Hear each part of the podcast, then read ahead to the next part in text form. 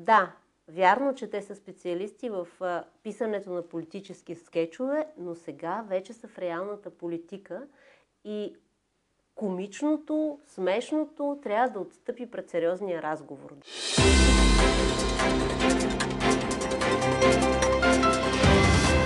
Какво е предизвикателството за първи път да си втори след няколко мандата управление на държавата? Здравейте, вие сте директно в новините. Това е епизод 18 на седмичния коментарен подкаст на dir.bg. Аз съм Стефан Кунчев, а мой събеседник днес ще бъде Десислава Танасова, председател на парламентарната група на ГЕРБ. Здравейте, госпожо Танасова. Здравейте. Има ли съмнение как ще гласува парламентарната група на ГЕРБ в пленарна зала, когато Има такъв народ представи своя кандидат-премиер и правителство? Никакво съмнение няма. Ние обявихме още при създаването на 46-то Народно събрание, че разпределението на силите в парламента отрежда, а и вота на суверена, отрежда на ГЕРБ единствено мястото на опозиция. И даже нещо повече. Да, ние сме единствената парламентарно представена сила, която не е поканена на разговори с евентуалния мандатоносител и образуващ и предлагащ правителство Има такъв народ. Но дебело искам да подчертая, че първо, в никакъв случай не страдаме от липсата на тази покана. Напротив, за нас е удоволствие да се разграничим още веднъж от всички партии, които сме държали в продължение на повече от 12 години далеч от властта. Говоря за БСП и ДПС, от партии, с които дори не сме преговаряли, когато сме съставяли правителство. Да припомня, че първото правителство на Борисов беше правителство на малцинството с 117 народни представители. Второто правителство беше подкрепено и коалиционно от реформаторският блок. Между другото, в момента лидерите на Демократична България бяха тогава част от този реформаторски блок. И господин Атанасов беше в парламента, господин Христо Иванов пък беше министър в правителство на ГЕРБ. И третото правителство на ГЕРБ беше подкрепено също с коалиционно споразумение. Ясно подписано, с програма, с отговорности, с ангажименти, с Патриотичния фронт. През всичките тези години никога ГЕРБ като първа политическа сила и мандатоносител не е канила някого от партиите БСП и ДПС, нито на преговори, нито на разговори, нито за политики, нито за програми, нито за кандидати за министерски постове. По една единствена и проста причина. И тя е. Ние сме дълбоко различни идеологически. Ние нямахме желание да управляваме с тези партии, защото считаме, че те са нанесли щети на държавата и освен това, суверенът ни даваше достатъчно доверие, за да го правим без тях. Добре. А да припознаем партии сестрински в формата или на ЕНП, или такива, по които сме договорили определени ангажименти и най-важното, тези ангажименти вече сме ги изпълнили. Какво куриозно намирате в поведението на Има такъв народ? По отношение на предложенията им за Министерски съвет. Куриозните неща са доста. Първо, преди изобщо да има обявени резултати от избори, в деня следващи изборите, изведнъж се появи някакъв кабинет с някакви приоритети и програма, включително и свързани с космически посещения. Този кабинет толкова набързо беше скрит, някои от министрите се отказаха сами, други бяха оттеглени, че сега всяко име, което се тиражира, на мен ми звучи абсолютно несериозно. Второто комично и несериозно отношение на партиите, които бяха канени на разговори, че Има такъв народ в продължение на месеци в две предизборни кампании, а и преди това цялата им политическа платформа беше построена върху няколко тези.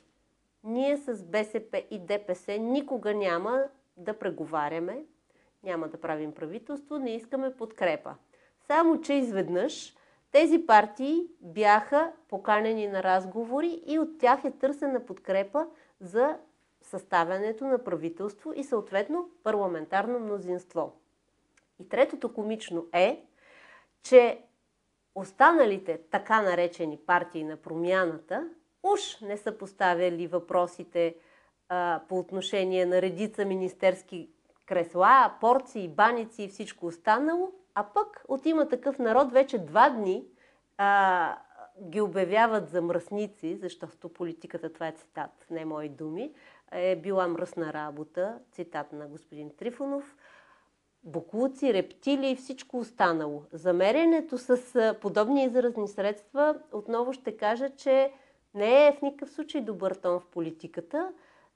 Да, вярно, че те са специалисти в писането на политически скетчове, но сега вече са в реалната политика и комичното, смешното трябва да отстъпи пред сериозния разговор, да поемат отговорност, суверена е гласувал, да са първи на изборите и да съставят правителство, съответно да носят отговорността за всичко. До тук разбрах, че вие няма да подкрепите кабинет на Има такъв народ в Народното събрание, независимо от това какъв е неговия състав, но ако се стигна до там вие да получите мандат за управление, ще обявите ли имена на министри?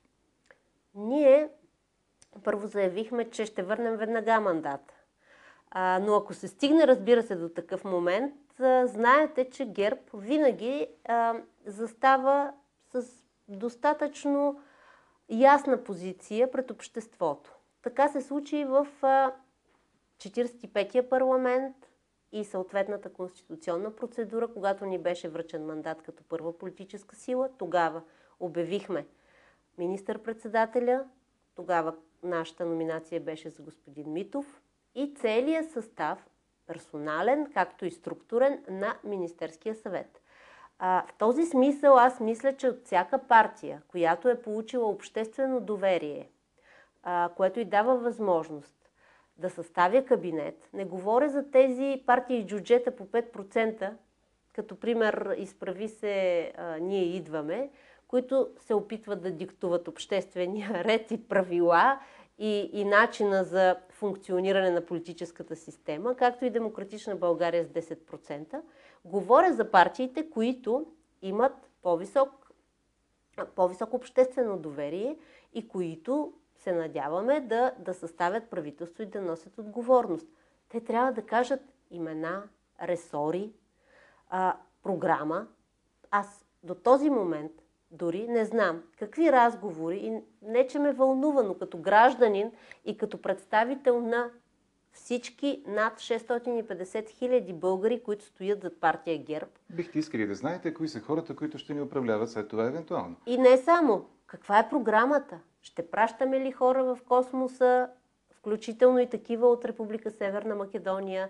Това ли е първият приоритет на Република България? Как ще се справяме с COVID-пандемията, идва следваща вълна? Никой не говори по тези теми. Темите явно са само разпределение на кресла. Моля ви за един коментар, който да визира скандала между партиите на промяната, които си размениха тежки обвинения в обвързаности през тази седмица. Бяха замесени имена на министри от служебния кабинет и отново се заговори за извънредни избори. Вашето мнение какво е по темата? За да има извънредни избори, трябва да са изчерпени всички възможности за съставяне на правителство. Нека да кажем, че връчва президента на 3 партии, първата и втората съответно, и на третата по негов избор мандат за съставяне на правителство. Ако се стигне до там, ще се наложи в България да се проведат поредни парламентарни извънредни избори.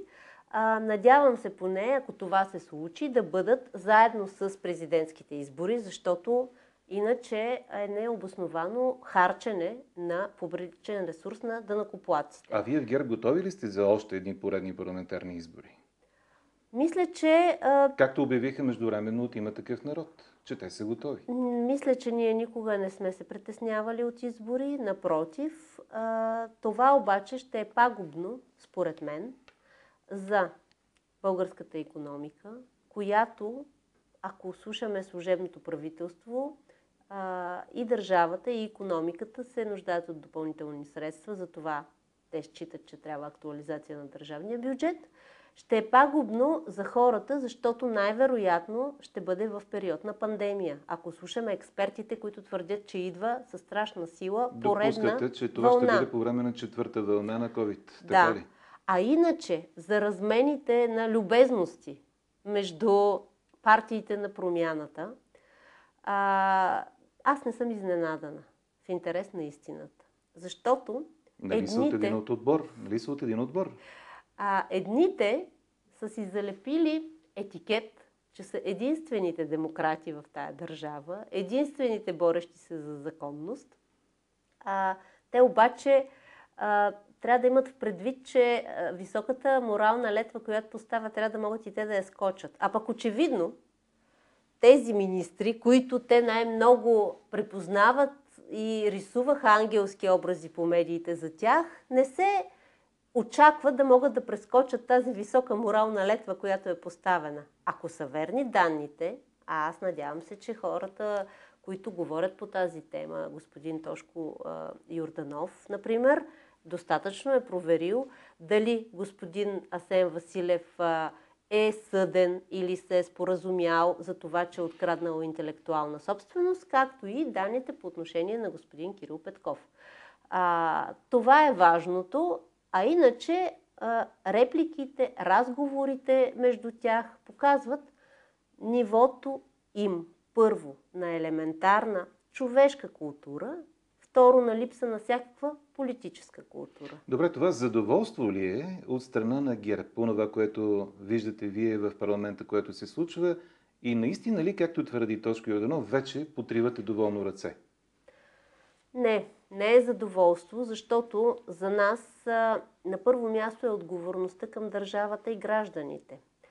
Тук трябва да се абстрахираме от фактите, че в парламента, особено във вчерашния ден, когато започнаха тези взаимни нападки между хората от уж един отбор, е доста забавно, но за съжаление за сметка на българските граждани на държавата ни. Ние сме отговорни хора и считаме, че на първо място трябва да има ясно отговорно отношение към всички хора, които живеят в тази държава, защото, окей, политически скетчове е лесно, може би, да им бъдеш сценарист, но в парламента е мястото за сериозните разговори, касаещи политики, приоритети, ангажиращи не само определена политическа сила, ангажиращи цялата ни държава.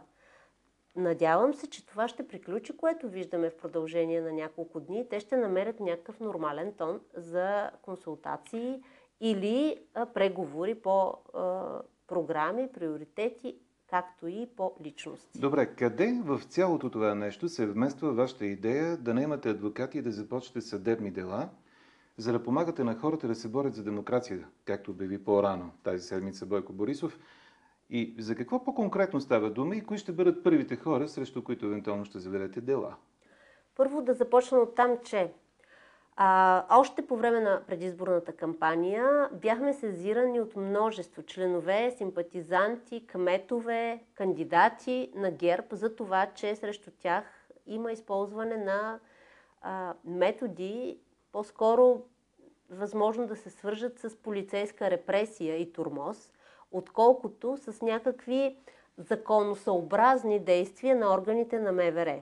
Имате предвид това, което беше като акции срещу купуването и продаването на гласове. Точно така, но и не само. Защото на специална пресконференция министъра на вътрешните работи обяви една бомбастична новина – ГЕРБ купува гласове. Тези дни имах повод многократно да кажа, че господин Рашков не е последна инстанция в нашата правова парламентарна република, за да може да си позволява от парламентарната трибуна да говори каквото му хрумне. Защото, за да твърдиш, че някоя партия е замесена в купуване на гласове посредством някакви хора, то трябва да има образувано досъдебно производство. Това досъдебно производство в последствие и съгласно правилата на наказателното право да се превърне в обвинителен акт спрямо определени лица и чак след това да бъде осъдителна присъда от българския съд. Това означава ли, че сегашният служебен министър ще бъде един от обектите на вашите адвокати? Ще бъде всеки обект на нашите адвокати, който си позволява да разпространява лъжи по адрес на членове, симпатизанти, кандидати, кметове и така нататък от политическа партия ГЕРБ.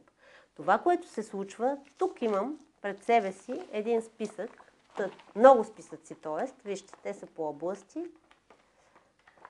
В които какво? За хиляди хора, които са репресирани именно от органите на МВР по нареждане на Бойко Рашков. Това не са хора, които са от криминалния контингент. Това са хора, членове и симпатизанти на ГЕРБ, хора с достойни професии, с достатъчно авторитет в своите населени места. Тези хора, например, кандидати за народни представители, общински ръководители, най-различни, включително техни близки. Аз тези списъци така или иначе ще поискам и нашата парламентарна група го внесе като предложение за създаване на анкетна комисия, която да разследва всички тези хора, защо са подписвали предупредителни протоколи и с какво право са били репресирани от органите на МВР. Тези всички хора, а и не само, следва да бъдат защитени и мисля, че за да отстоим демократичните, човешките и политическите права на всеки един от нас, трябва остро да се противопоставим на подхода. Какви ще бъдат първите ви стъпки? И езикът конкретно на господин Рашков. Първите ни стъпки са: внесено е предложение за създаване на временна анкетна комисия, която да установи дали МВР е репресирало тези български граждани. Надявам се, че следващата седмица в парламента ще бъде създадена, защото очаквам, че и други партии ще си поставят за първа и основна цел зачитане на основните граждански права на българските граждани, без значение от коя политическа партия са те. Само дето обаче 46-то народно събрание се даде една друга временна парламентарна група, която ще се грижи за това да се проверят какви са обстоятелствата за използването на сълзотворен газ и употреба на сила срещу демонстранти миналата година срещу управлението на ГЕРБ. Какви са вашите очаквания за работата на тази временна комисия? Тази комисия беше създадена да се занимава и с още една тема, темата с подслушванията на въпросните протестиращи, лидери на опозиционни към онзи момент партии, както и полицейско насилие над протестиращи. Вероятно сте проследил, че в тази комисия представители на ГЕРБ не участват. Първият, който ние номинирахме, господин Маринов, не беше гласуван от пленарната зала, въпреки че е право на всяка парламентарна група да обяви своите представители. Но той по това време беше министър на... Не е бил точно тогава министър. Тогава министър събитията 2 септември, както е визиран проекта за работа на тази комисия, е бил господин Христо Терзийски. Но това няма значение. А вторият ни член, господин Тома Биков, също направи своя отвод, защото не е редно комисия, която е сформирана извън правилата, не може в текста и заглавието да пише, че тя е на паритетен принцип от всички, а всъщност да не участват всички. Но въпреки това ние ще наблюдаваме с интерес тези заседания на тази комисия и какво ще установи тя. Искахме в нейния обхват да бъде включена и темата за опитите и насилието срещу полицаи, защото не сме забравили, надявам се, пазят се и записи от охранителни... Но това беше отхвърлено от парламента. Отхвърлено, да, странно защо. Всички видяхме, че се вадят павета, че се хвърлят камъни, бомби, яйца, домати, риби, ковчези се носят, бесилки се опъват в центъра на София. Това не беше само и единствено мирен протест. Да, имаше дни, в които в началото много симпатични, млади хора протестираха за няколко неща. Те искаха включително и Велико народно събрание, включително промяна на политическия модел, включително оставката на Борисов, и ние това не го отричаме, но после дойдоха хора, които ползваха нито политически, нито легитимни средства за протест. Те рушаха И всички тогава това го видяхме. И предложението ви сега за тази комисия, която ще направите другата седмица в Народното събрание, е ответният ви отговор на това, което до тук направи Народното събрание, или? Не, в никакъв случай. Ние считаме, че всеки обществен проблем, дали и ако е имало полицейско насилие, да, то трябва да бъде разкрито и всеки да си носи... Защото имаше бит журналист, си спомням. Така е, и всеки да си носи отговорността. ГЕРБ върху никой не е разпъвала политически чадър, за да го пази. Напротив, ето тази комисия да установи кой какви заповеди и разпореждания е издавал в тези седмици и месеци на протести, дали и кой носи пряко отговорността, дали някой си е превишил правата. Ако го е направил, той следва да си носи отговорността. Но аз или мой колега от парламентарната група да носим отговорности, които не ни се следват, защото не аз съм издавала разпореждане, за да ми викат година и повече мутра. Така че, по смисъла на това, което казах, тази комисия, която искаме да създадем, е по същия повод. Да установим кой носи отговорност за тези разпореждания, за полицейски репресии и тормоз над граждани, които искат да упражнят своите граждански и политически права. От кой очаквате, че вашето предложение за тази комисия ще бъде подкрепено? Защото очевидно вие сами не можете да го подкрепите до край. От всички, които се наричат демократи и защитават демокрацията. Защото това ще бъде битка за демокрацията срещу полицейщината или милиционерщината. Не може в продължение на месец и самия министър служебен на вътрешните работи каза онзи ден на брифинг, че са създадени 14 000 предупредителни протокола. Нали си представяте какъв огромен обем, първо от информация, второ от ресурс на МВР, е пратен към активисти, членове и симпатизанти на ГЕРБ за сметка на други дейности. Защото министър Рашков днес в пленарна зала заяви, че е увеличен сериозно миграционния натиск. Обаче нищо не казва за битовата престъпност, чието нива се дигат рязко. Нищо не казва за войната по пътищата, която вече не може да се овладее. Нищо не казва, например, за борбата с телефонните измами, които започнаха отново. Ето тия въпроси трябва да се задават към вътрешния министър, не той да се занимава единствено и само с Бойко Борисов или политическа партия ГЕРБ.